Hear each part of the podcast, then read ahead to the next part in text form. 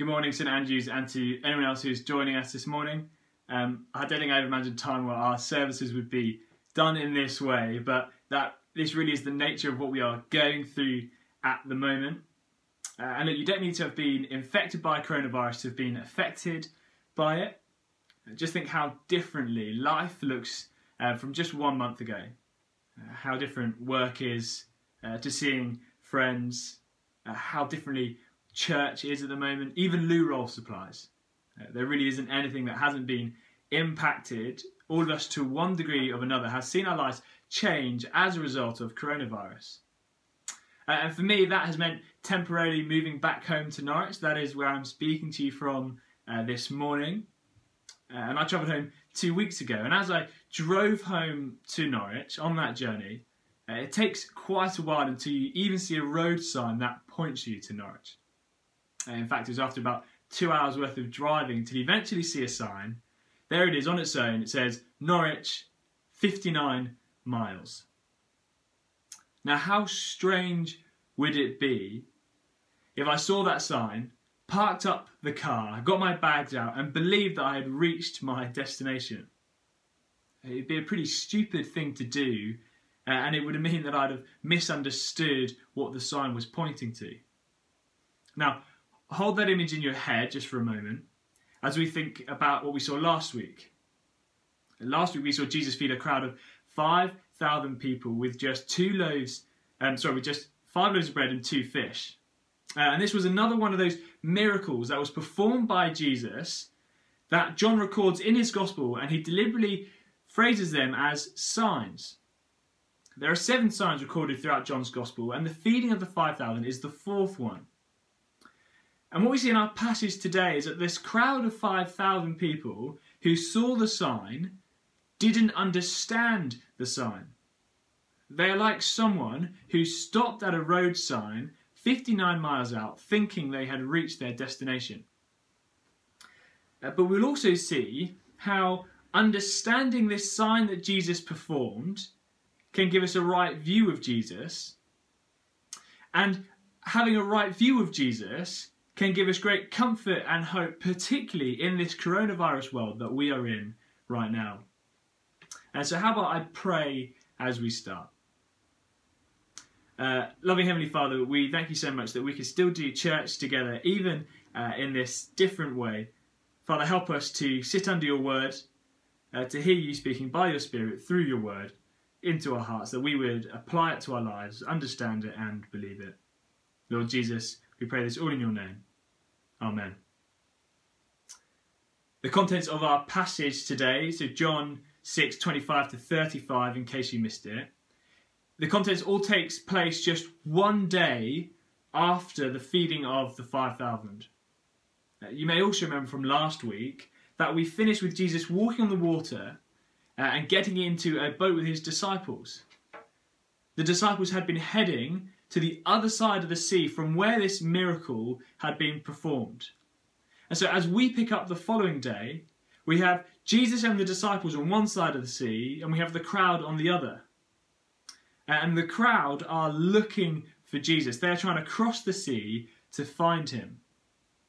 Uh, and so, as we read from verse 25, we see that the crowd have found Jesus. It hasn't taken them very long, they've done it in just a day. And they say, Rabbi, when did you come here?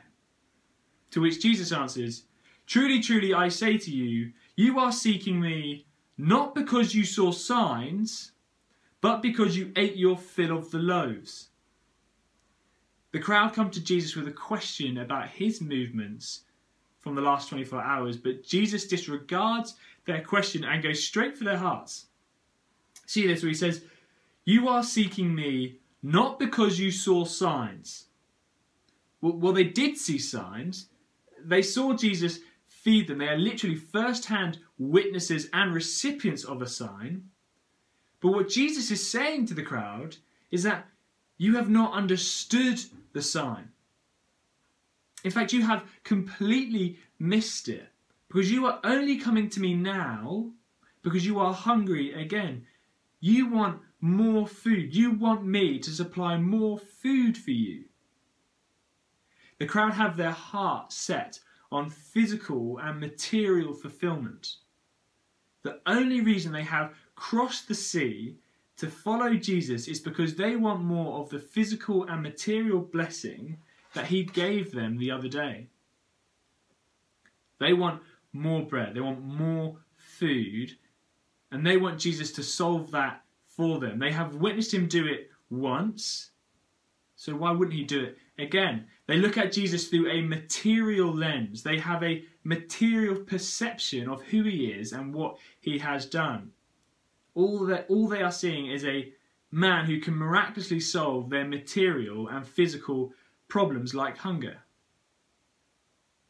But the error they are making is that they do not recognize that the miracle was a sign. Its purpose was to point to something else.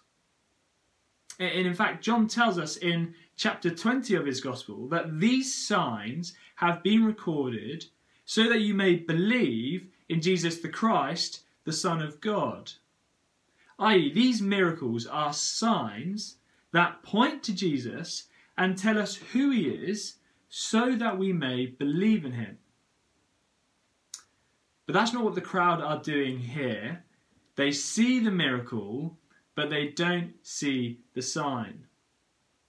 They mistake the road sign for the destination. They see Jesus as a bread wielding, fish multiplying miracle worker who can satisfy their daily need for food. But this is far from who Jesus is. And we, have already seen in John's Gospel that Jesus has been described as the Saviour of the world, as the Word in flesh, as the centre point of Scripture, that he is God's Son. And the sign that Jesus performs throughout his Gospel, they all point to him and who he is. But the crowd, they see the feeding and they don't understand it. They don't see what it points to. And they don't see it because it is this material perception that they have. It is this material lens at which they look at Jesus and what he has done, which causes them to misunderstand the sign. And so Jesus, he confronts this material view of theirs. He says, do not work for the food that perishes, but for the food that endures to eternal life, which the Son of Man will give to you. It is trademark of Jesus' ministry to offer two choices the narrow gate and the wide gate.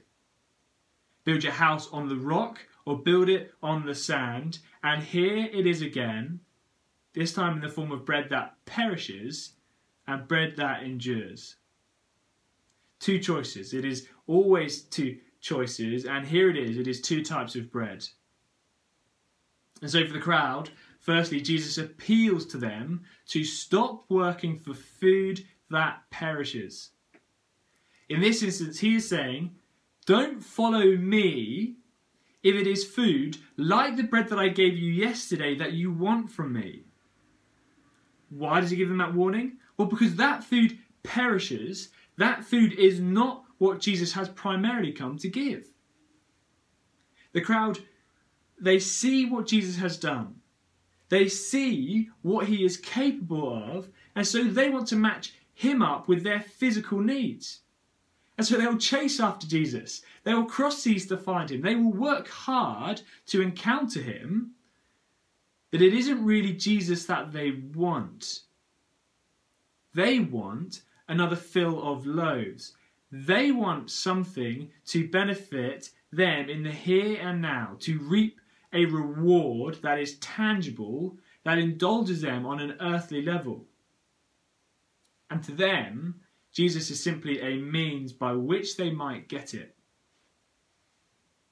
But can you see that when Jesus says, Do not work for the food that perishes, it means don't look to him to be your material saviour.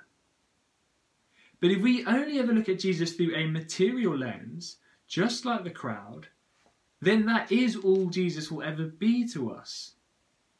We will only ever go to him to help us with something.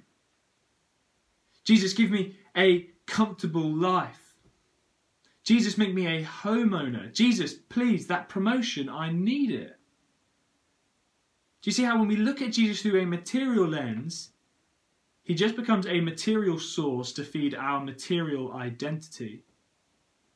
And that is a wrong understanding of who Jesus is and what he has done. When we view him in this way, we become like people who stop at road signs thinking they have reached the destination.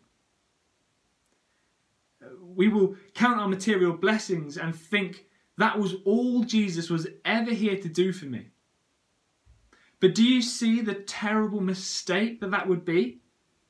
Because you see what Jesus is saying it looks like in the end? Jesus says that it is perishable food. It is food that will spoil, it will mould, it will decay.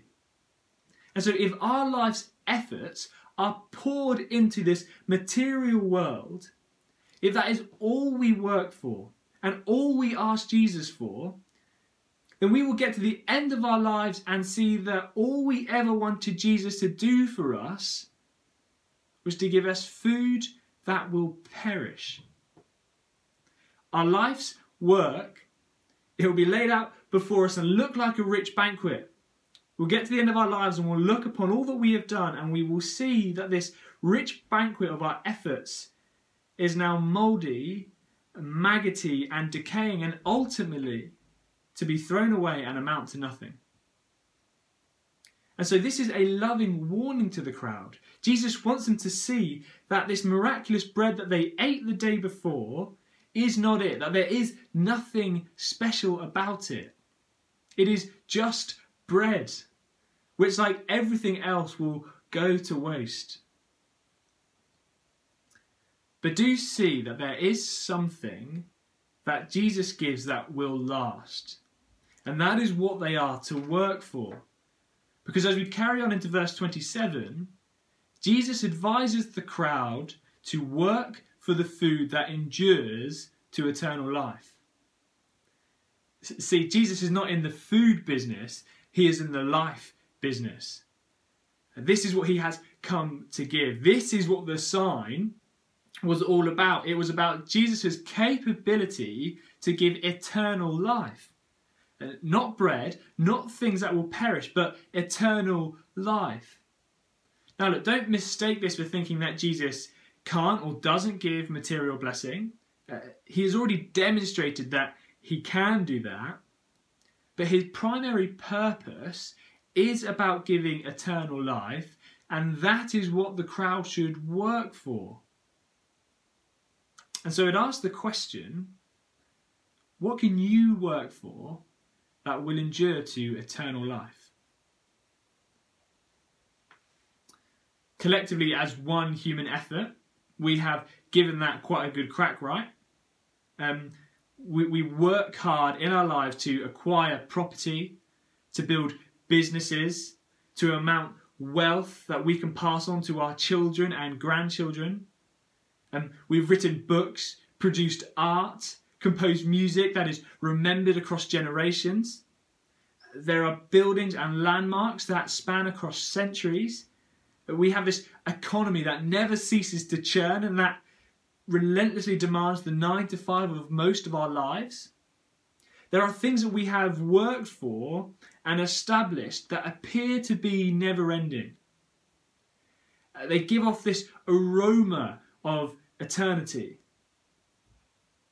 But that is all it is. It is just a smell, it is just an appearance of eternity. Because there is no eternal substance to it.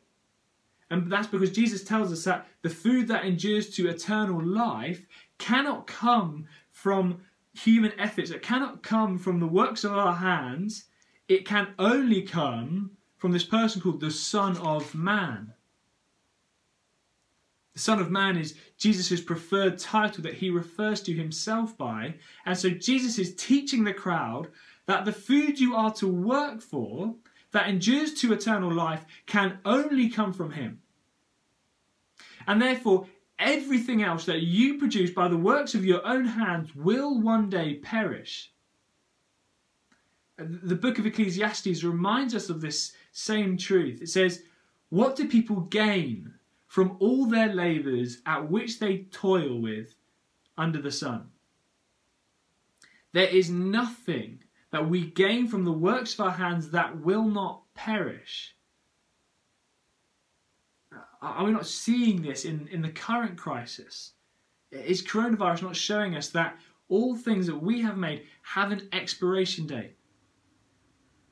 Global markets in panic, the economy in meltdown, businesses and industries collapsing, jobs lost, life savings and pensions wiped, sport cancelled, holidays, weddings, celebrations postponed, civil liberties halted, and most tragically for some, it will be life itself that is lost. The world that we have built, the collection of all our lives' efforts, the things that we have worked for, sacrificed for, given daily for, which many of us have poured our time and money and energy into, is suddenly now failing and fading.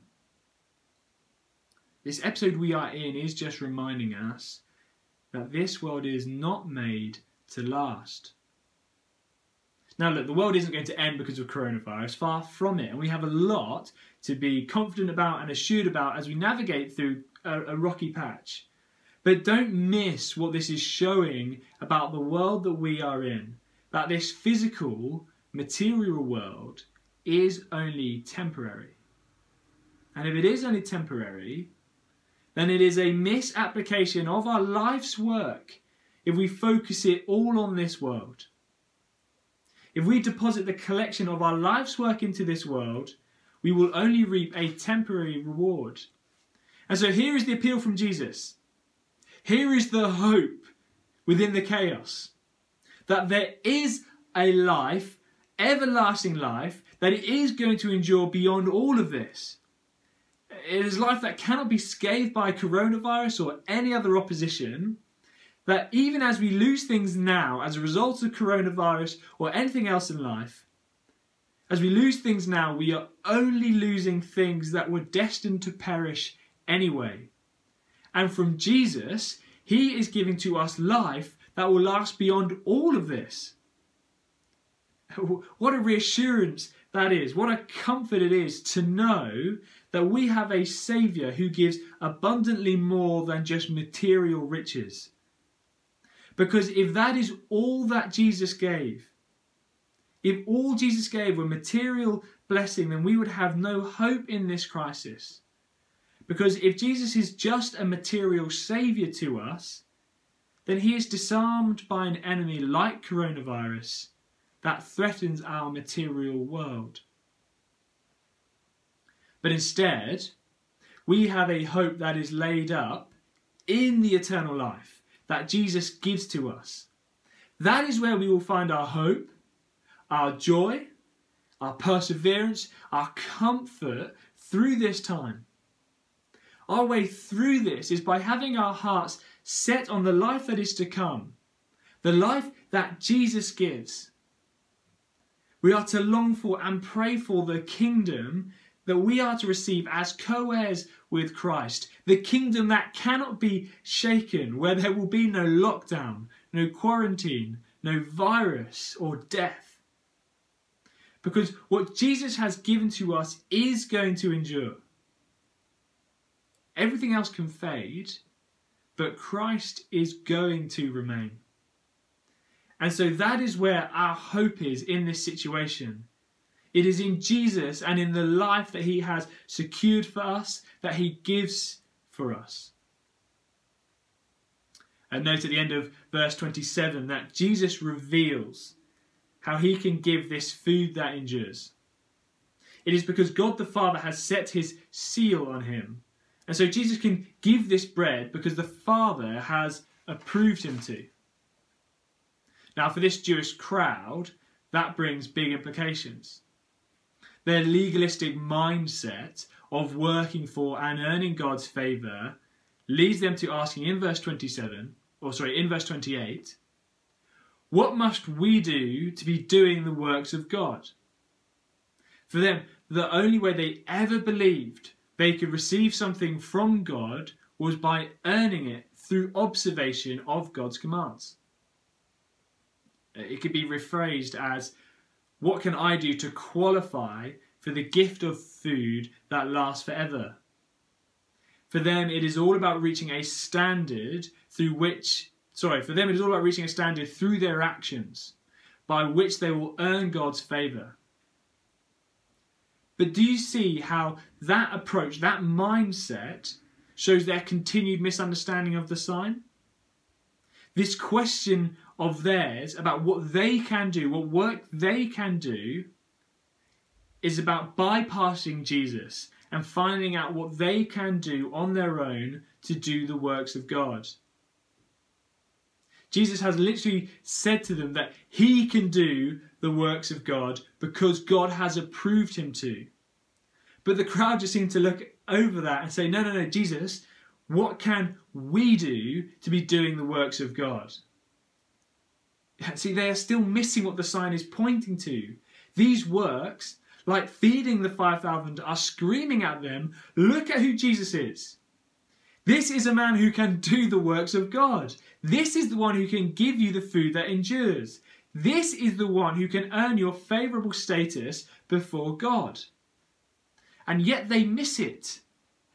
They see the sign, but they don't see that the destination is Jesus. And so Jesus tries to help them. He answers them in verse 29 This is the work of God, that you believe in him whom he has sent. And so Jesus has turned the crowd's question on its head. There isn't any work that we can do. Instead, it is to step back and believe. It is not so much the things that we can do, but it is the things that Jesus can do. It is out of our hands. We, we can't do the works of God, only Jesus can. And so the only thing we can do is believe in Him. But see, there is an interesting interplay here between the words work and believe. It would be easy to mistake believing for the word faith. But that isn't the word that John has recorded here. In fact, the word faith doesn't appear not even once in John's Gospel. Remember how John describes the purpose of his Gospel in chapter 20? These signs have been recorded so that you may believe in Jesus. It doesn't say to have faith in Jesus. Now, look, we, we do need to have faith in Jesus, but this interplay of work and believe shows us that there is something active on our part.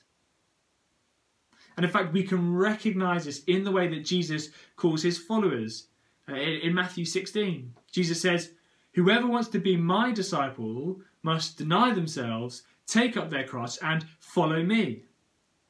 There are three points of action to deny, take up, and follow. How about in John 14, where Jesus says, If you love me, you will keep my commands. Jesus says that the one who built his house on the rock is the one who hears his words and does them. Uh, likewise, in what we're seeing this morning, Jesus doesn't fault the crowd's effort to work after him by crossing seas to find him. Uh, this is why Jesus can say that believing in him is the work that you can do that endures to eternal life, because believing isn't a state of inactivity, but it is the proactive application of our faith. But that doesn't mean that what we do equates to the works of God, because the works of God are reserved for Jesus only. But our believing in Jesus acknowledges his sufficiency to do the Father's work. And it shows our dependency upon him for the food that endures to eternal life. And so the crowd asked Jesus in verse 30, What sign do you do that we may believe you? What work do you perform? They want Jesus to give them proof of his claim to do the Father's work, to prove that he really is worth believing in. They want to see what work he is doing. And it seems almost outrageous of them to demand a sign from Jesus when just the day before he, he literally fed them with five loaves of bread and two fish. But they raise Jesus with a better miracle from a better prophet. They say, Our fathers ate manna in the wilderness. As it is written, He gave bread from heaven to eat. The crowd are referring back to the events of Exodus 16, where Moses asked God to provide Israel with food while they were in the wilderness. And so God responds by raining down bread from heaven to feed Israel. And so you can see why the crowd referred back to this. Just compare the two miracles. Jesus has fed 5,000 people from five loaves of bread. It's impressive. But Moses, where he provided bread for hundreds of thousands, six days a week for 40 years with bread that came from the sky. Um, so Moses wipes the floor with Jesus. Why are the crowd going to leave behind the works of Moses for the works of Jesus when he's not even in the same league? But once again, this crowd continue to show their misunderstanding of the sign that Jesus has performed. They are still looking at Jesus through a material lens because they're comparing the material, perishable bread that they ate with the material, perishable bread that their fathers ate. Their eyes are still set on the things that will perish. They will only look to Jesus to be their material Saviour. And so Jesus replies in verse 32 Truly, truly, I say to you, it was not Moses who gave you bread from heaven, but my Father gives you the true bread from heaven. For the bread of heaven is he who comes down from heaven and gives life to the world. See, Moses didn't do anything. It was God who gave the manna in the wilderness. But what is amazing here is that God, who gave their ancestors bread from heaven in the past, is at work now, in the present, giving them true bread from heaven. See that in verse 32? My Father gives you the true bread from heaven. The crowd have been given something far better than what their fathers ate in the wilderness, but they don't see it because they can't lift their eyes from the material bread that Jesus gave them. And so they can't see what he is saying that he is the bread of God. Verse 33 For the bread of God is he who comes down from heaven and gives life to the world. The bread of God is he. It is a man, it is a person. Jesus is the bread. That is what the sign points to. Jesus miraculously feeding 5,000 people in the countryside is a sign to show that he is capable of giving bread from heaven like God the Father did in the wilderness 40 years ago. And the destination that the sign points to is Jesus' sufficiency to give true bread from heaven. The food that endures to eternal life. The bread that is going to give life to the world. But see, Jesus isn't just giving the bread, He is the bread. Look at that in verse 35. I am the bread of life.